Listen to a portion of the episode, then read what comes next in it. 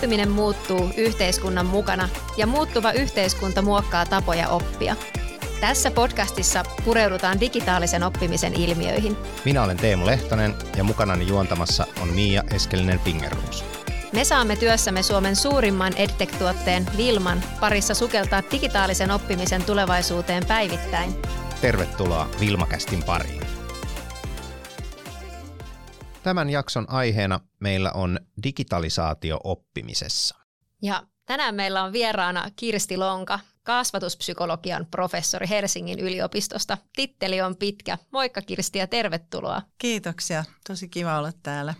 No hei, meistä on ihan älyttömän mielenkiintoista päästä keskustelemaan siitä, että, että, että mille digitaalinen oppiminen ja tulevaisuus näyttää sinun näkökulmasta. Ja kertoisitko meidän kuulijoille ihan lyhyesti, että kuka sinä olet ja mikä sai sinut aikoinaan kiinnostumaan tästä oppimisesta? Joo, aloitin itse asiassa assistenttina Helsingin yliopistolla psykologian laitoksella. Oli 24-vuotias ja tehnyt gradun tiedon käytöstä reaalivastausten laatimisessa. Ja siihen aikaan psykologiassa ei ollut oikein ketään muuta, joka oli kiinnostunut niin oppimisen tai kasvatuspsykologisista asioista, kun hiljattain ihan 7.7. edesmennyt Valde Mikkonen, joka oli mun ohjaajani, myöhemmin siirtyi liikenneturvan toimitusjohtajaksi. Ja Valde oli kehittänyt tämmöisen teorian sisäiset mallit liikenteessä, miten ihmistä ajaa autoa ja, ja miten tota, tämä liikennepsykologia toimii. Mutta hän oli myös YTLn puheenjohtaja ja Valde, muuten nykyisen Besservisseri Markus Leikolan kanssa oli näitä asioita tutkinut ja Markus lähti sitten muihin hommiin. Mä perin hänen tutkimusassarin paikkansa siinä aluksi ja, ja olin aina ollut kiinnostunut siis kielestä ja oppimisesta ja mulla on sellainen tausta, että nykyään vähän medikalisoidaan ihmisiä, mutta mä aina ollut, olin lapsena vähän niin kuin motorisesti ja älyllisesti yliaktiivinen henkilö ja mulle se koulunkäynti ei ollut mitään kauhean kivaa. Et siihen aikaan pääasiassa istuttiin ja kuunneltiin monologeja ja keksittiin kaikkea jekkuja, että saataisiin aika kulumaan. Ja mä olin kuitenkin utelias koko ajan uusille asioille ja kyselin ehkä vähän liikaa. Ja sitten Irma Tätini, joka oli äidinkielen opettaja, jonka kanssa me tehtiin paljon juttuja, Irma Lonka vainaa, niin alettiin hänen kanssaan kehitellä tällaisia aktivoivia työtapoja, prosessikirjoittamista, kaikkea tällaista, missä lapsen ja nuoren oma aktiivisuus pääsee ja se ei tarkoita pääse niin kuin kukoistamaan. Ja se ei tarkoita, että kaikki hössöttää ja höpöttää ja juoksee ympärinsä, vaan se tarkoittaa siis mielen aktivointia. Että moni opettaja pelästyy. Me julkaistiin vuonna 1991 sellainen kirja kuin Aktivoiva opetus. Sitten myöhemmin tota Kai Hakkaraisen ja Lasse Lipposen kanssa niin kuin tutkiva oppiminen. Mä oon koko ikäni halunnut pelastaa lapset tylsyydeltä ja mulla on ollut ihan fantastisia opettajia myöskin, jotka sai niin kuin ajattelun rullaamaan ja innostuksen kukkimaan perinteisemmilläkin menetelmillä. Mutta mä oon koko ikäni etsinyt sitä niin kuin viisasten kiveä, että miten me saataisiin lapset innostumaan oppimisesta. Aivan. Se on ehkä se mun niin kuin koko elämän semmoinen missio.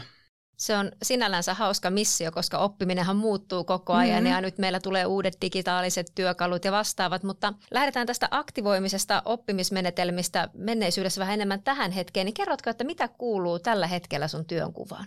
Tällä hetkellä työnkuva on yhtä hullu kuin se on ollut aina, mutta viimeiset 15 vuotta mä ollut tosiaan nykyisessä kasvatustieteellisessä tiedekunnassa ja kasvatuspsykologiahan on semmoinen, että se vähän niin kuin sillanrakentaja kasvatustieteen ja psykologian välillä – Mä oon psykologi itse koulutukseltani, psykologian tohtori ja mun tehtävä on kaikille tuleville opettajille meidän tiimin kanssa me tarjotaan heille kaikki tällainen niin psykologinen ja vuorovaikutukseen, oppimiseen, tunteisiin liittyvä osaaminen, mitä tuleva opettaja tarvitsee. Ja, ja eihän sitä hirveästi ole tarjolla itse asiassa yksi tällainen iso kurssi, jossa on, on satoja opiskelijoita – sitten mulla on tällainen oma pääaine kuin kasvatuspsykologia pääaineena tai su- suuntautumisvaihtoehto nykyään luokanopettaja. Tämmöinen vähän kokeellinen luokanopettajakoulutus, että he on tälle ilmiölähtöisesti ja pienissä ryhmissä ja, ja tälleen vähän tulevaisuuteen kurkottavasti opiskelleet jo parikymmentä vuotta on ollut tällainen vaihtoehtoinen opettajan koulutus. Meitä pidettiin alun perin vähän tällaisena hippikommuunina vähän niin kuin puhuttiin, että on tämä normaali linja ja sitten on nämä kasvatuspsykan tyypit. itse on myöskin ollut kymmenen vuotta, on aikaisemmin ollut myös lääketieteen pedagogiikan parissa, mutta et nyt tämä opettajien koulutus on 15 vuotta ollut se mun työpaikkani ja sitten meillä on erittäin kansainvälisesti aktiivinen tutkimusryhmä. Ehkä sanoisin just tässä digitalisaatio ja oppiminen aiheesta, että jotkut le- haluaa leimata mut tällaiseksi digiuskovaiseksi tai miksi tahansa. Meillä on hyvin mustavalkoinen ajattelu ehkä Suomessa, että joku voi kysyä, onko digitalisaatio hyvä vai huono juttu, niin mä voisin kysyä, että onko kynä ja paperi paholaisen keksintöä. Että kynällä ja paperillahan saa paljon vahinkoa aikaan ja sitten kirjapainokoneella sai vielä enemmän kuin keksittiin tuossa 400-500 vuotta sitten Gutenberg keksi painokoneen ja siinähän se alkoi se propaganda levitä. Tämmöinen toimenkuva. Mutta erittäin aktiivinen tutkija on, että Jotkut on nähnyt, mutta jossain telkkarista näette, että ei toi mikään tutkija, mutta kyllä mä suurimman osan ajasta vietän siis himotutkijana. Okei, okay, no niin. mutta sä myös liikut sun työssä tosi paljon ja näet tosi paljon ja käyt puhumassa ja oot semmoinen ihminen, jota varmasti kutsutaan monin paikkoihin ja – olisi kiva ehkä hypätä siihen hetkeksi ihan niin kuin opetusohjelmien näkökulmasta ja tämä mitä äskenkin sanoit, että nyt jos sä liikut ja sä näet eri startuppeja, sä näet paljon niitä ohjelmia ja mietit, että minkälaista tarvis Suomessa sitten tulla, niin se mitä sä nyt näet tuolla sitä liikehdintää, niin luoko se silloin niin kuin uskoa siitä, että me ollaan menossa oikeaan suuntaan siinä, siinä niin kuin maailmassa ja, tai siinä digitalisaatiossa, mitä yritetään tehdä vai, vai mitä sä sanoisit, että onko se niin kuin tilanne hyvä vai huono vai mihin suuntaan suuntaan me ollaan menossa? No tämä on mielenkiintoinen kysymys. Mä sen ehkä unohdin sanoa, että nyt kun on ollut tämä covid ja muuta, niin on päässyt unohtumaan, että mä oon vierailevana professorina myös Etelä-Afrikassa ja sitten on Taivanissa. Ja, ja tällä hetkellä teen tota yhtä projektia Emiraateissa tuon meidän Hoi Plusan kanssa. Että et kyllä se mun maailma on niin kuin globaali, mitä mä tarkastelen. Ja mä oon tehnyt yhteistyötä esimerkiksi X-Edun kanssa, joka on tällainen Startup Accelerator – ja siellä on, on seurannut startuppeja ja me ollaan kehitetty heille sellainen pedagoginen leijonan luola, että startupit voi tulla kertoa niin kuin oppimisalan, kasvatusalan ihmisille tästä heidän tuotteestaan ja tavallaan pitchata sen ja sitten annetaan edistettä. Mä puhun nykyään edisteestä enkä palautteesta, vaan edistettä, että miten tätä saisi niin kuin paremmaksi. Mä oon seurannut tätä kenttää kyllä parikymmentä vuotta ja nähnyt niin kuin paljon nousuja ja laskuja – nyt mä näen niin kuin paljon lupaavia, lupaavia asioita, mutta mä oon pikkusen huolissani tästä Suomen niin kuin ilmapiiristä koskien A. yrittäjyyttä, B. digitalisaatiota, C. sitä mitä ja miten koulussa tulisi lapsia auttaa tulevaisuuden taidoissa. Et me just heinäkuussa ilmestyi meidän juttu, jossa tulevien opettajien, niin kuin missä koki vähiten pystyvyyttä että pystyisi auttaa oppilaitaan, oli nimenomaan tieto- ja viestintätekniikka, sitten työelämä ja taidot ja erityisen vähän kiinnostusta niin kuin yrittäjyyteen, mikä on aika jännä. Mutta jos mä palaan, anteeksi syrjähyppy, niin palaan tähän sun kysymykseen, että mitä mä oon nähnyt näissä startupeissa, niin mä oon nähnyt paljon hyviä juttuja, kiinnostavia juttuja – mutta siinä on sellainen riski, että ne jää jotenkin niin kuin, siellä on paljon semmoisia hyvin spesiaaleja ratkaisuja, jotka on kehitetty johonkin tiettyyn tarkoitukseen. Ja jossain vaiheessa meillä oli aika innostuneitakin isompia hankkeita ihan kansallisella tasolla ja kansainvälisiäkin, jos yritettiin saada enemmän tällaista niin kuin ekosysteemiä aikaan. Että jollain tavoin saataisiin nämä startupit mukaan tällaiseen niin kuin isompaan koulutuskontekstiin. Ja tässä on nyt syntynyt vähän sellainen niin kuin mustavalkoinen vastakkainasettelu, että mä kuulen paljon tällaista, että bisnesmiehet änkäävät kouluun, lapsia käytetään koekaniineina, hirveää, miksi eivät he saa olla lapsia. Mutta ihan oikeasti, että jos ei oikeasti varsinaisten käyttäjien lasten näkökulmasta toimi, nämä asiat, niin onhan se eihän niitä voi nyt rotillakaan kokeilla. Ja on paljon hyviä asioita, mitä tapahtuu, jossa niin kuin systemaattisesti, tutkimusperustaisesti on esimerkiksi tällainen kuin innokasverkosto, tämmöinen strateginen hanke kuin Kasvava mieli, mitä kollega professori Hakkarainen vetää. Ja siinä niin kuin robotiikkaa, koodausta, kaikenlaista niin kuin Helsingin kaupungin kanssa kokeillaan. On virkeitä keskuksia Oulussa, Jyväskylässä, monissa paikoissa Turussa, pelillisyyttä, leikillisyyttä, tällaista tuodaan, mutta meidän jatkuva ongelma on tämä public-private partnership, eli tämä niin kuin julkisen sektorin ja yksityisen sektorin välinen kuilu. Ja tota, kyllähän me niin kuin oppimistutkijoina tiedetään, mitkä elementit edistää oppimista. Siitä on niin kuin paljon perustutkimusta ja koko aika tulee lisää tietoa. Niin älyttömästi koko ajan julkaistaan ja tutkitaan näitä asioita, että se ei meikäläisen aikaa riitä seuraamaan kaikkea. Onneksi meitä on iso ryhmä ihmisiä. Mutta tota, ehkä se pirstaleisuus on se ongelma ja se, että miten joku briljantti nuori startup-yrittäjä on oikeasti nuoria kiinnostava ja oppimista edistävä juttu, niin miten me saataisiin hänet niin kuin vuoropuheluun tämän julkisen sektorin kanssa. Koska ne portinvartijat on kuitenkin opettajat ja rehtorit ja kaupunkien sisäänostajat ja mm. ä, kuntatoimijat. Joo. Tässä varmaankin on toimijoita, kuten vaikka EdTech Finland, joka on tämmöinen hyvä vuoropuhelun edesauttaja tällä kentällä. Mutta mua jäi kiinnostamaan pikkasen tuo, kun nostit tämän yrittäjyyden ja digitalisaation, jotka on vähän siellä niin kuin lapsipuolen asemassa, tai että opettajat, tulevat opettajat kokee, että heillä ei ole sitä työkaluja tarpeeksi, jotta he voisivat sitten edistää taitavasti näitä nuorten, lasten ja nuorten taitoja. Ja toisaalta ne on sitten niitä, joihin halutaan panostaa. Kuullaan paljon päätöksenteon retoriikassa sitä, että digitalisaatio tulee luomaan meille säästöjä ja yrittäjyyskoulutusta lisätään koko ajan, niin tällaisena kahden pojan äitinä, niin mulle tulee semmoinen olo, että apua, että mennäänkö me samaan suuntaan kaikki. Niin, se on, meillähän on hyvin yleissivistävä koulu, ja nyt se, että esimerkiksi tulee 1-2 ilmiölähtöistä projekteja, jos pyritään niin kuin yli oppiaineiden kehittämään lasten luovuutta ja ajattelua, ajatellaan, että se on joku hirveä uudistus, mutta kuitenkin meillä on niin kuin 85-90 prosenttia kaikesta oppimisesta on hyvin oppiainelähtöistä ja hyvin samantyyppistä kuin mitä, mitä meillä oli aikanaan, paitsi että se on tietysti modernia pedagogiikkaa ja muuta. Mutta nämä välineet kehittyy koko ajan. Muistan, kun mä olin lukiossa, niin oli hirveän fantastinen innovaatio, tuli taskulaskin. Ja laskutikusta piti siis luopua ja reikäkortista. Ja sitten tuli ATK-kurssi. Ja tämä digitalisaation kehityshän on niin kuin eksponentiaalista.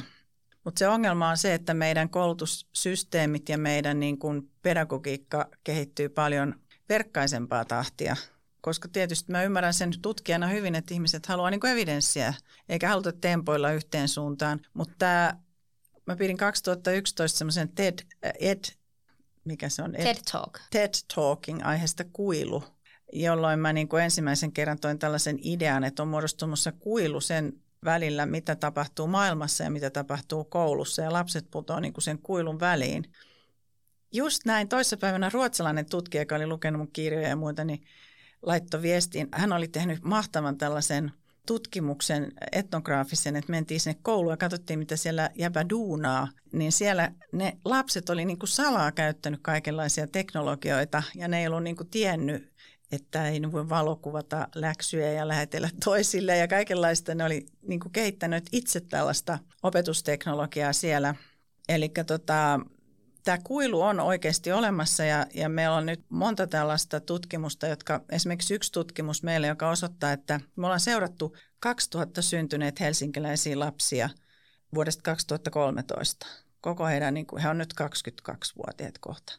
Ja mitä heillä on tapahtunut tässä.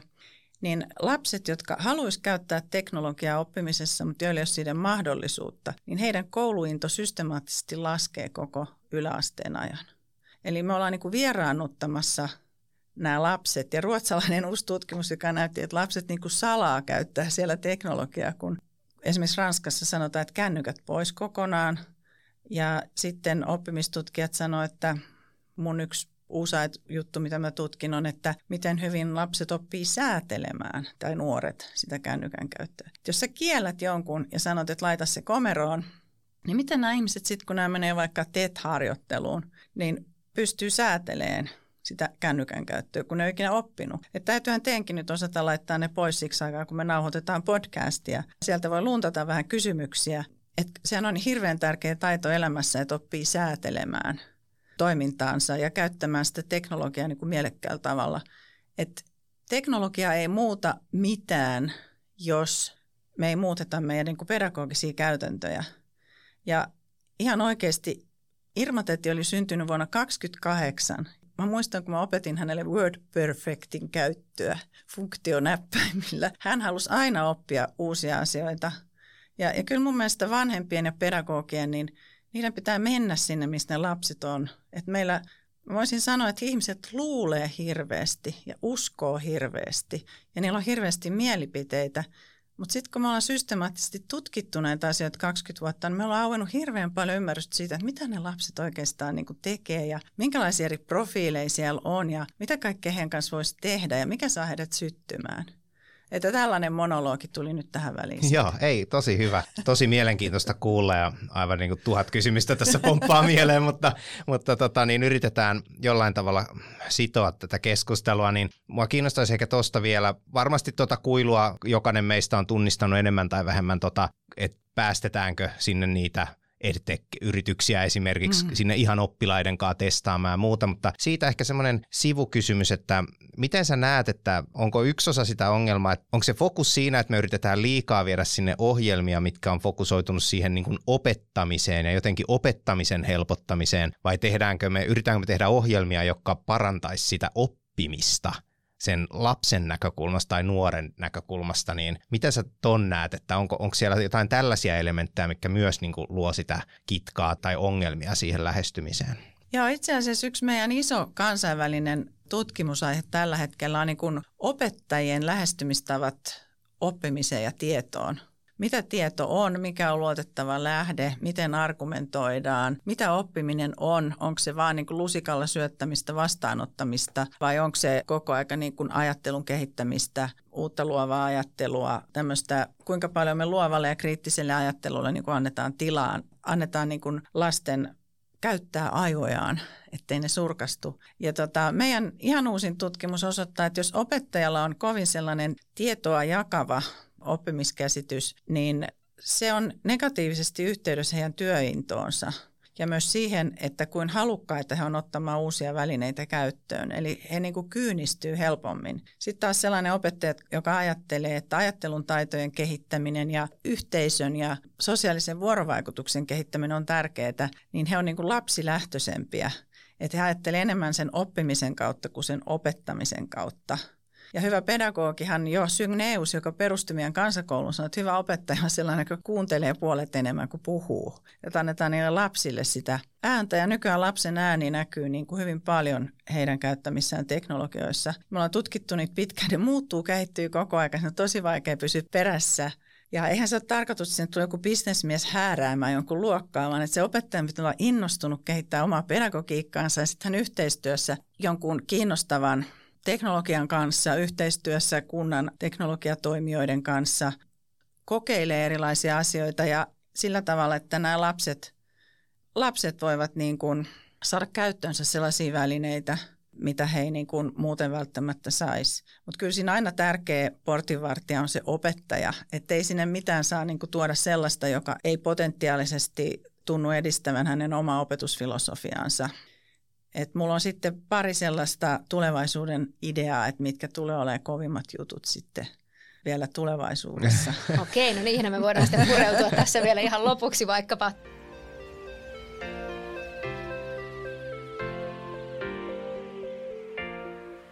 toi kyky innostua, sehän on niin kuin kaikessa semmoinen loistava voimavara, joka kantaa meitä, oli se työ sitten mikä tahansa ja onko se kyky oppia, halu opettaa, halu ymmärtää, niin se, että sä osaat innostua, niin sehän on arvokas, arvokas asia. Joo, todella on ja ehkä mä Katsotaan nyt, haluatko sä miten muotoilla vastausta, mutta olisin kysynyt sulta vähän seuraavaksi, että mitä sä just tuon äsken sanotun jälkeen, niin mitä sä niin kuin itse näet, että mitä sinne pitäisi tuoda? Minkälaisia opetusohjelmia kannattaisi kokeilla tällä hetkellä? Mitkä on ne justiin ne asiat, mitä sieltä ehkä, ehkä puuttuu, jos näin voisi sanoa? Että tunnistaako jotain semmoisia? No tota, yksi tärkeä, mikä on nyt niin kuin fokuksessa on, mitä kansainvälisesti tuotu esiin, on opettajan oppiminen. Ja sitten joissain niin kuin tosi edistyneissä kunnissa niin kuin eri koululla järjestetään näitä opettajien virkaehtosopimuksen mukaisia näitä vesopäiviä. Ja opettajat oppii toisiltaan ja jakaa vinkkejä. Että se ei ole niin mikään tällainen tuote tai ratkaisu, mikä viedään. Mä sanoin, että hei, ootko huomannut, että me ollaan tehty tällaista ja tämä oli kiinnostavaa ja tämä toimi tälleen. Ja mä oon työskennellyt esimerkiksi, meillä on yksi hanke kieltenopettajien kanssa. Kieltenopettajien on fantastisia tapoja nykyään saada nuoret tuottamaan kieltä ja pelillisesti ja leikillisesti ilmaisen itteensä esimerkiksi ranskan kielellä. Ja mä itse sanon tähän väliin, että kielen oppiminen, sehän vaatii hyvin paljon toistoja, mutta sitä ei opi niin kuin kirjoista sanoja pänttäämällä, vaan, vaan sillä, että koko aika yrittää tuottaa sitä. Mä oon itse jäänyt esimerkiksi koukkuun tällaiseen Duolingo-ohjelmaan. Mä opiskellut koko kesän ensin Ranskaa, kun mä olin sinne menossa, nyt mä oon menossa Saksaan, niin mä oon koko ajan sama niin kuin analysoinut, että miksi se toimii niin hyvin ja miksi se on niin koukuttava ja siinä on pakko tuottaa sitä kieltä ja puhua ja kirjoittaa ja tunnistaa ja kuunnella tarinoita ja toistaa ja tämän tyyppiset innovaatiot, koska ne toimii, niin ne alkaa levitä. Ja tämän tyyppisiä, mitkä lähtee sitten niin, että se pitäisi olla semmoista yhteiskehittelyä, että siinä eri toimijat, opettajat, oppilaat, kouluyhteisö, eri koulut – ja sitten myöskin ennen vanhan oli esimerkiksi aktiivinen äidinkielen opettajan liitto ja niiden kuuluisat kesäpäivät Lappeenrannassa, jossa tuotiin kaikkea jännää uutta, vaihdettiin ideoita. Se, miksi nyt on suuri ongelma meillä, että miksi tämmöinen ei nykyään niin hyvin toimi, on se, että opettajille on koko aika lisätty niin työtehtäviä että nykyään siellä suomalainen koulu on ihan ihmeellinen paikka. Silloin samassa luokassa kaikista eri yhteiskuntaluokista ja pakolaisia, jotka on tuskin, jotka ei puhu edes englantia eikä suomea, erityisen oppilaan kolmiportainen tuki. Kaikki hienoja uudistuksia, jotka on tosi makeita, mutta kun resursseja on lisätty, samaan aikaan tehtävät kasvaa. Ja siitä on seurannut sellainen valitettava juttu, että opettajien on vaikea innostua mistään uudesta, kun ne yrittää vain selviytyä. Ja mä olin aikaisemmin lääketieteen pedagogiikassa ja mietittiin kaikki ratkaisuja niin kuin näihin viheliäisiin sairaalakäytäntöihin ja muihin, jotka edelleen tökkii. Että tulee sellainen tunne, että juoksee koko alamäen polkupyörän vieressä, kun on niin uupunut, että ei jaksa hypätä sen polkupyörän selkään.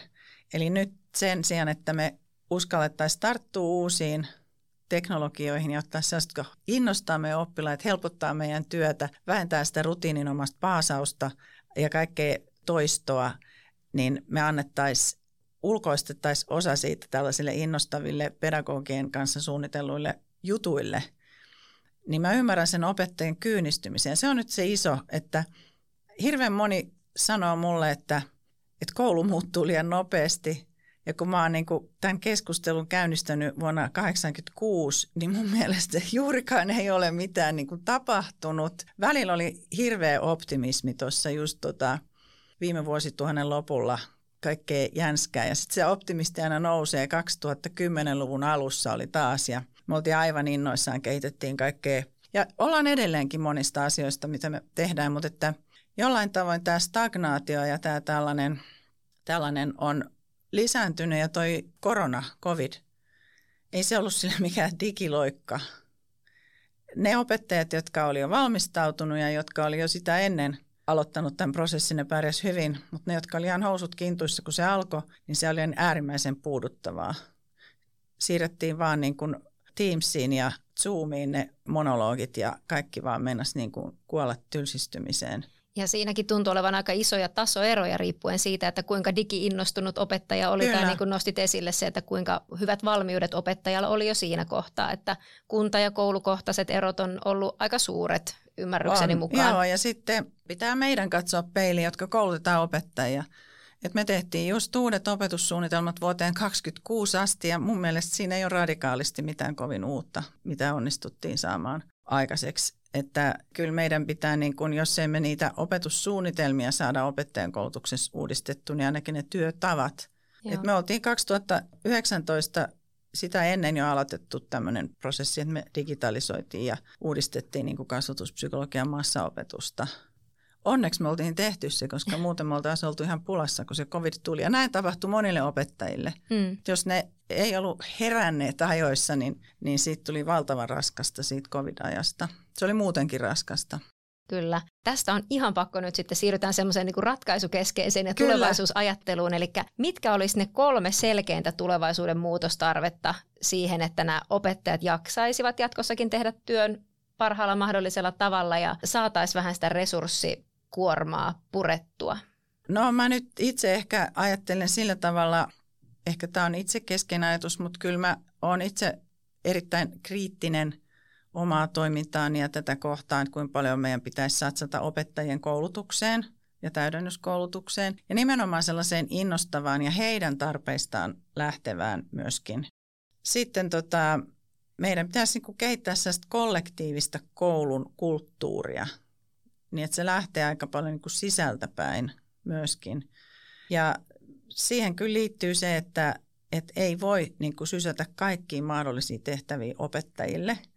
Ja kyllä meidän pitää satsata teknologiateollisuuden ja, ja kaikkien meidän pitää satsata siihen, että me tuetaan hyviä ideoita, annetaan resursseja kehittää niitä. Ja, ja sitten se tärkeä, se vuoropuhelu oppimisen tutkijoiden ja sitten yritysten välillä, että sitä ei saa niin kuin demonisoida, että se pitää oikeasti saada kuntoon. Eli että meillä on niin kuin tutkimuspohjasta tietoa ja, ja ymmärrystä. Ja kyllä mun on itse tarvinnut tämmöisenä valtion virkahenkilönä oikeasti koko ikäni oppii uutta. Että meidän kaikkeen on pakko jatkuvasti niin olla avoimia uusille ja joidenkin persoonallisuudelle se on niin haastavampaa. Mutta että meidän pitäisi ottaa sellainen, se on muuten se Saku Tuomisen ja Martti Hellströmin se koulukirja, joku on twiittiin laittanut pätkiä, niin se on mun mielestä aika hyvä. Sellainen niin kuin ulkopuolisi. Meidän pitää myös kestää se, että tulee ulkopuolisia ihmisiä, jotka näkee asioita uudella tavalla, eikä mennä heti siilipuolustukseen. Että jollain tavoin niin kuin nuorten oma ajattelu ja lasten innostus ja kiinnostus niin ottaa voimavaraksi siihen – se on niin ihana nähdä, kun ne lapset siellä robotiikka ja peli ja näillä kaikilla koodausjutuilla, kun ne on niin innoissaan ja ne esittelee kaikkea. Ja, että kyllä heidän pitää saada myös innostua teknologiasta. Ja just tällaisissa verkostoissa voitaisiin antaa heidän kokeilla, tuoda sinne. Mä toivottaisin tervetulleeksi ne Minerva-torille tuonne meidän kasvatustieteelliseen. Me ollaan semmoinen kehitetty semmoinen ympäristö, jos paljon näitä järjestetään, niin sinne saisi oikein sellaisia päiviä, jossa voisi tuoda, kaikki voisi tuoda ideoitaan ja tutkitaan ja kehitetään niitä siellä. Minerva-torilla tavataan. Minerva-torilla tavataan.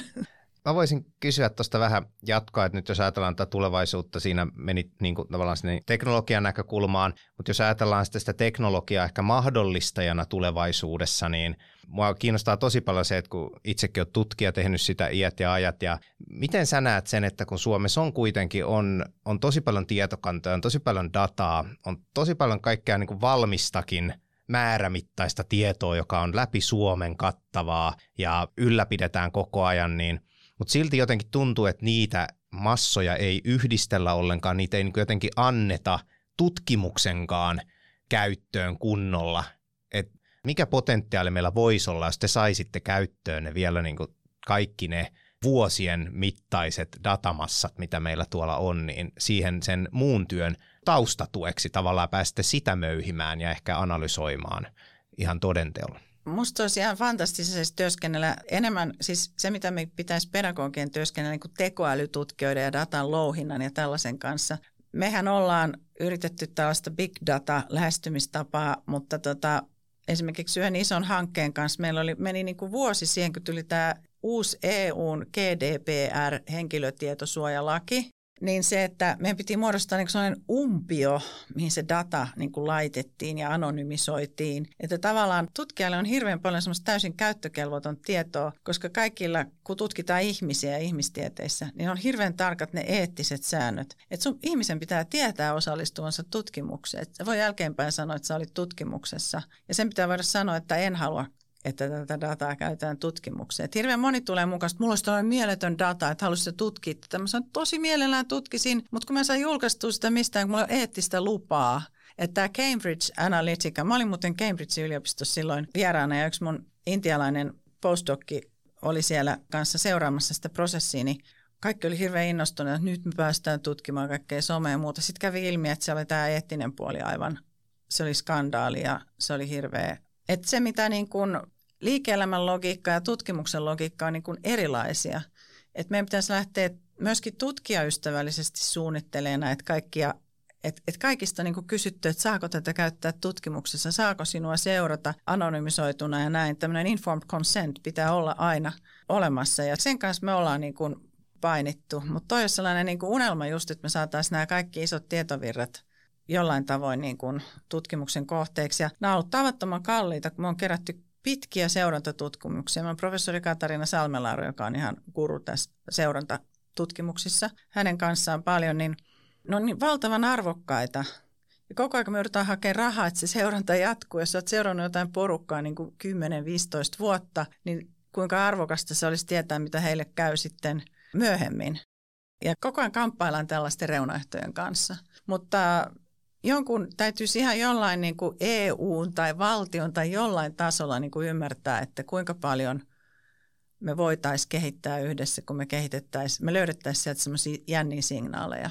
Toi on kyllä mielenkiintoista toi, että koska on itsekin ollut mukana eri hankkeissa niin kuin edellisen työn kautta ja nykyään sitten ollaan paljon tukemassa erilaisia hankkeita ja siellä aika paljon on sitä, että kunnat periaatteessa antaa sen luvan siihen tietoon, ja se on niin kuin anonymisoitua se tieto, Jaa. että siitä ei henkilöä pysty irrottaa, että, että mietityttää kyllä toi, että mitä sille asialle voisi niin kuin oikeasti tehdä, että mitkä olisi ne mekanismit tai ne, ne säännökset, mitä pitäisi muuttaa, että onko se ihan lainsäädännöllistä vai onko se vaan tulkinta, mikä meillä on nyt niin mahdottoman tiukka, että, että toi olisi toi olisi kyllä tosi, tosi mielenkiintoista niin kuin vähän möyhiä pidempään ja selvittää, että oikeasti saataisiin Suomen niin kuin tutkijoille nämä hommat nyt käyttöön. Mutta tunnistatko itse jotain niin kuin tiettyä tietoa, mitä tuossa omassa työssä tai tässä, kun näitä järjestelmiä mietitään, niin onko jotain semmoista keskeistä, mitä sä mietit, että tämä tieto kun edes olisi käytössä tai jos edes tätä me saisimme käyttää tai onko jotain semmoisia, niin onko sulla toiveita tietyllä lailla, että mikä tukisi sitä sun, sun työtä? Nämä just, mikä on kaikkein eettisesti ongelmallisinta, on, on seurantatutkimukset, koska siitä muodostuu henkilörekisteri. Jollain tavoin se. Ja sitten eri tietojen yhdistely. Et meidän uusimmat tutkimukset on ihan älyttömän jänniä. Me ollaan siis yhdistelty tällaista kännykkäotantaa, millä me seurataan lukiolaisia ja sitten fysiologista dataa ja sitten me ollaan tehty niin jopa aivotutkimusta ja kaikenlaista jännää.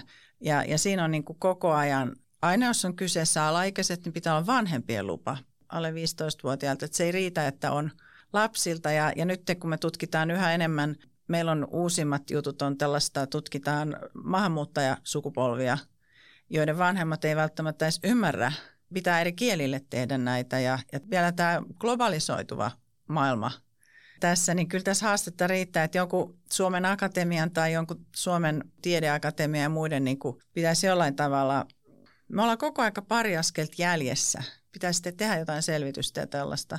Mutta mä toivoisin jollain tavalla, Suomi on niin pieni maa ja täällä on niin valtavasti tällaista aivokapasiteettia, tällaisia pellepelottomia, jotka keksii kaikenlaista, että me pitäisi olla joku sellainen niin kuin kollektiivinen kansallinen brainstorming machine.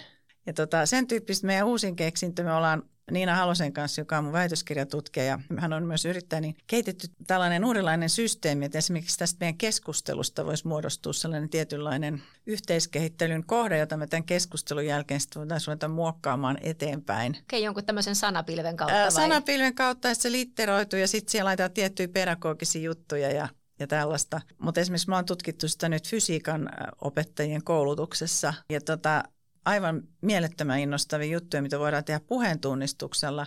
Ja sitten tulevaisuudessa toinen mun innostuksen kohde on, on virtuaalitodellisuus. Et sen kanssa mä leikin silloin covidin aikana, niin mä pääsin lentelemään pois kodistani.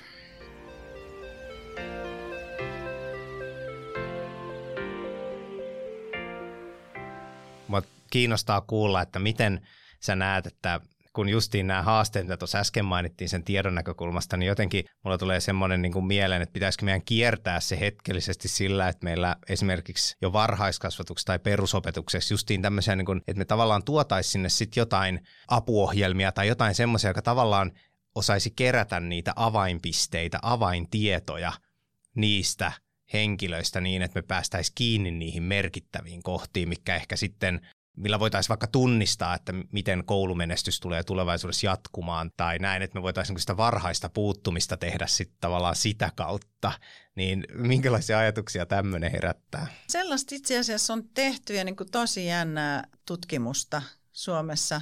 Richie of Salströmin ryhmä ja muut on tutkittu ihan niin kuin sitä kulttuuripääomaa, mitä lapsi saa kotona ja mitä päivällispöydässä opitaan ja kuinka paljon tästä kehittelevää puhetta lapsen elämässä on.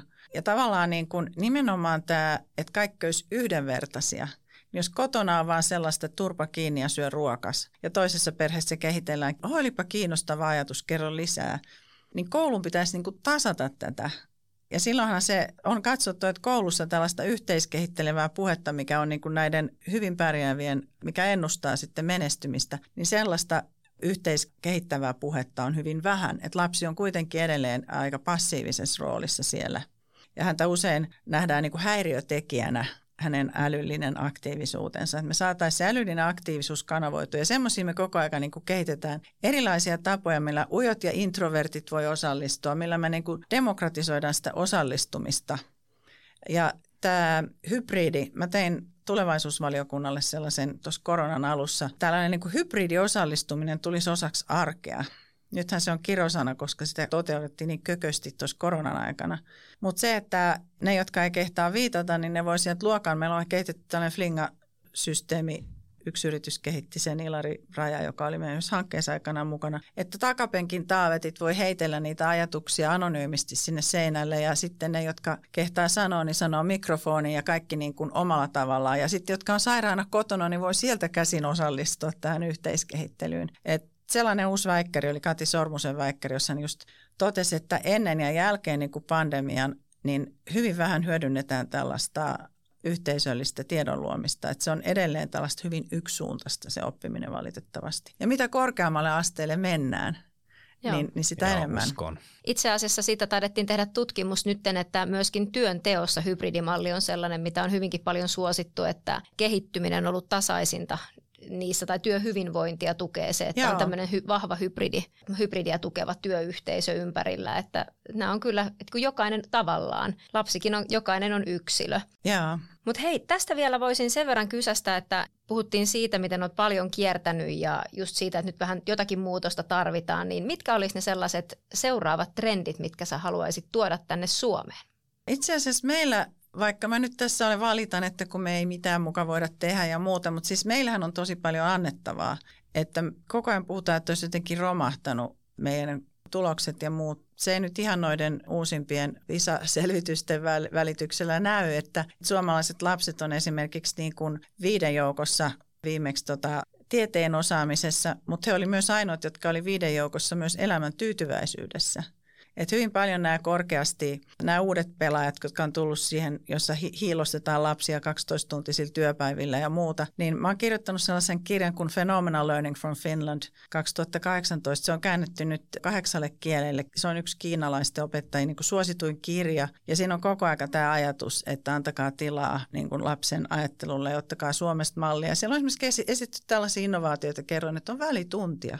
Niitä ei Amerikassa eikä Kiinassa harrasteta esimerkiksi. Ja liikutaan ja leikitään. Ja kyllähän meillä on tosi paljon siis vietävää myöskin. Että me olen niin tämmöinen tyypillinen suomalainen, että mä marmatan kaikesta, mikä pitäisi olla paremmin. Mutta onhan meillä, niin kun niitä rupesi oikein kirjoittaa ylös kaikkea, mitä meillä tehdään, niin meillä on tehty niin kuin valtavasti. Ja, ja tosiaan niin kuin korealaiset sen ensimmäisenä niin kuin halusivat, nyt te missiona on seuraavaksi – kohentaa, tietysti pitää pitää tämä oma maa kunnossa, että me ei päästä niin rupsahtamaan ja tota, resurssoida riittävästi koulut ja myöskin antaa tukea opettajille. Ei ne voi kaikki siellä kaiken muun lisäksi kehitellä kaikenlaista teknologiajuttua. Riittävä tuki opettajille täällä ja, ja sitten mitä mä itse niin kuin yhä enemmän suhtaudun niin kuin globaaleille markkinoille.